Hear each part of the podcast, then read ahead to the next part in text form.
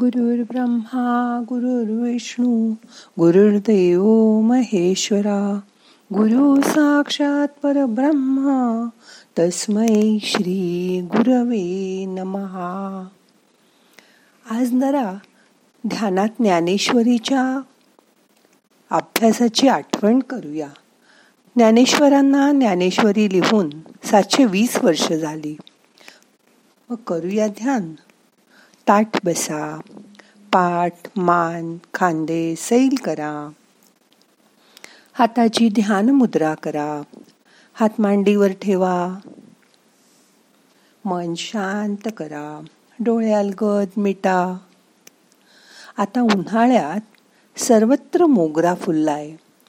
त्याचा सुवास घमघमाट सगळीकडे येतोय.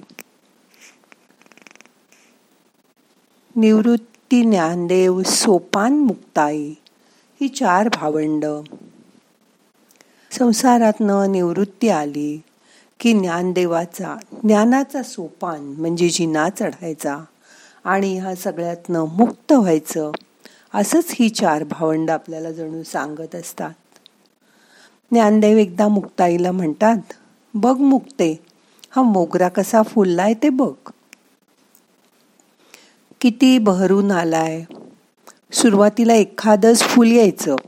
हळूहळू पानोपानी कळ्या दिसू लागल्या. मोगरा फुलला. दारात आपण जर एवढंसं मोगऱ्याचं रोप लावलं तर ते वाढतं. त्याचा वेल वाढत वाढत आधाराने पसरत वर वर चढत जातो. ज्ञानेश्वर म्हणतात इवलेसे रोप लावियले दारी. तयाचा वेलू गेला गगनावेरी. मोगरा फुलला मोगरा फुलला. मन त्या मोगऱ्याच्या वासानी धुंद झालंय शांत झालंय. त्याचा अनुभव करा.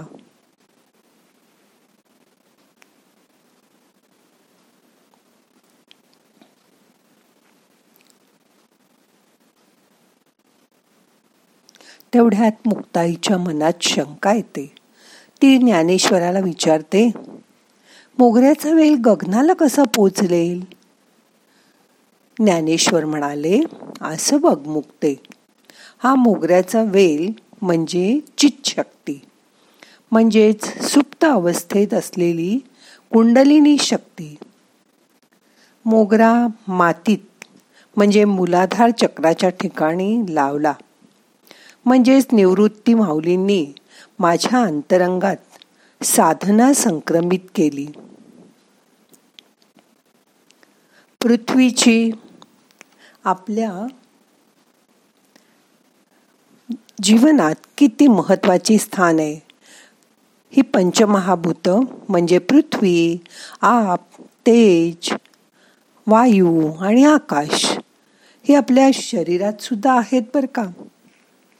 पृथ्वीची दोन चक्र म्हणजे मूलाधार आणि स्वाधिष्ठान. जलाची दोन तक्र म्हणजे मणिपूर आणि अनाहत. तेजाचं चक्र म्हणजे आज्ञाचक्र. वायूचं चक्र म्हणजे विशुद्ध चक्र. आकाशाचं चक्र म्हणजे सहस्रार चक्र. अशी ही सप्तचक्र तुझ्याही शरीरात आहेत माझ्याही शरीरात आहेत. त्याची आठवण करून बघ. पाठकण्याकडून सगळ्यात खाली मुलाधार. त्याच्यावर स्वाधिष्ठान. त्याच्यावर मुला मणिपूर. आणि नंतर अनाहत चक्र येतं. अनाहताच्या वर विशुद्ध चक्र. विशुद्ध चक्रानंतर आज्ञाचक्र आणि ह्या आज्ञाचक्राच्या वरती एकदम वरती सहस्रार चक्र येतं. पृथ्वी आणि जल यांनी दोन दोन चक्र व्यापली आहेत. म्हणून त्यांचा संबंध भौतिक गोष्टीशी जास्त येतो. म्हणजे आपलं खाणं पिणं आपला पैसा आपली लौंगिक शक्ती ह्याच्याशी या चक्रांचा उपयोग होतो. व त्यातच ते माणूस सर्वाधिक गुंतलेला असतो. त्यातूनच त्याला एक एक चक्र पार करत पुढे पुढे जायचे. आपला वेल पुढे सरकतोय म्हणजेच वाढत जातोय.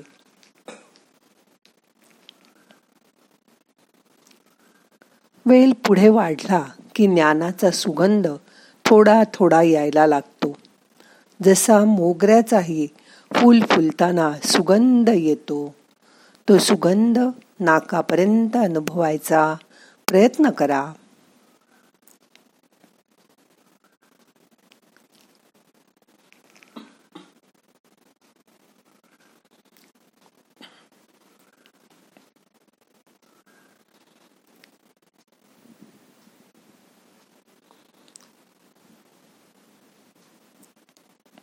जसा जसा माणूस भौतिकतेतून पुढे सरकतो त्याची भौतिक जगातील वस्तूंची धनाची अन्नाची हाव कमी कमी होत जाते.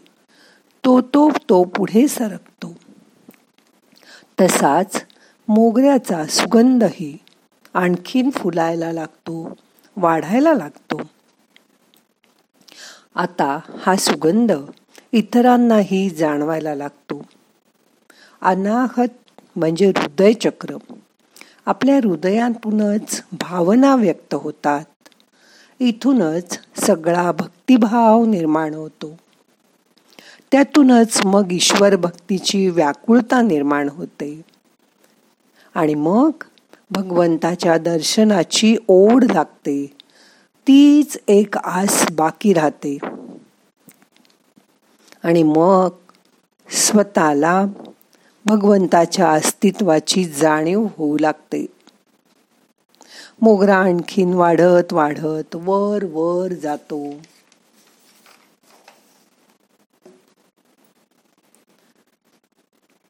व तो तेजाकडे सरकतो. तेज म्हणजे अग्नी.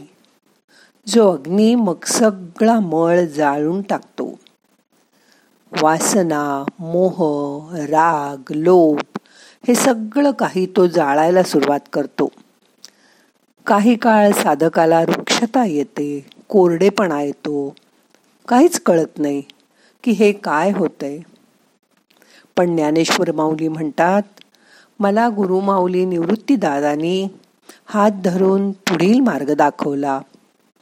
अग्नीच्या पुढे वायू आहे. वायू हा निर्गुण निराकार आहे. वायूची जाणीव करून घ्या. श्वासाकडे लक्ष द्या.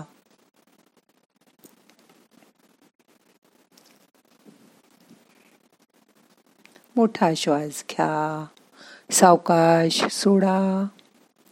प्रत्येक श्वासाबरोबर वायू आत आणि बाहेर करतोय. त्याची जाणीव करून घ्या.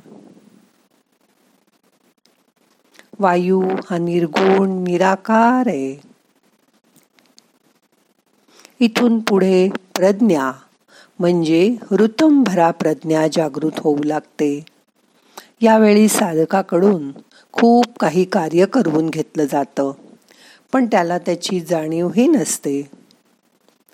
पण ह्यात त्याचं काहीच कर्तृत्व नसून हे गुरुमाऊलीच आपल्याकडून करवून घेत असतात. आणि शेवटी तो सहस्रार चक्राला पोचतो. हे सहस्रार चक्र म्हणजेच आकाश तत्व म्हणजे मोगरा गगनाला भिडतो. म्हणजे आकाशाला जाऊन भिडतो. म्हणजेच साधक संपूर्णपणे निर्गुण निराकार बनतो. मनाचे सगळे गुंते संपतात. सगळ्या गाठी सुटतात. हे सगळे गुंते. कोणाकडे नेऊन द्यायचे? तर देवाकडे. सगळी आंदोलनं इथे विरून जातात संपून जातात. आपण आपल्याकडे तटस्थपणे साक्षी भावाने बघू शकतो. आता काय करायचं? तर सर्व ईश्वराला समर्पित करायचं. मनाची ये गुंती गुंफी अला शेला. बाप रखुमा देवी वरे विठ्ठले अर्पिला. मोगरा फुलला मोगरा फुलला. मुक्ताई म्हणाली किती छान समजावून सांगितलंस ज्ञानदादा. आता तुम्हालाही हे समजतं का बघा?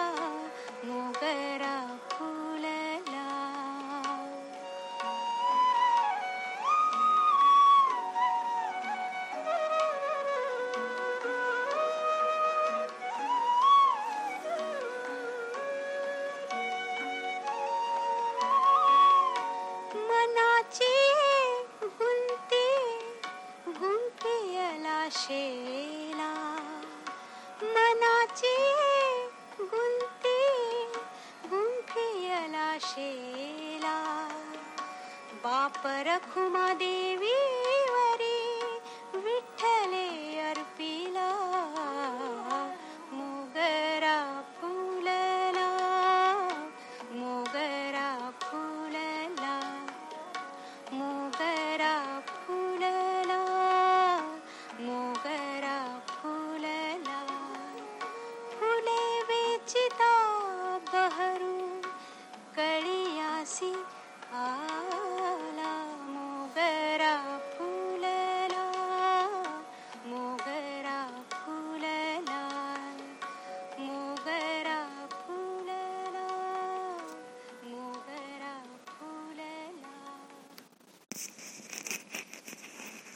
आता मन शांत झालंय.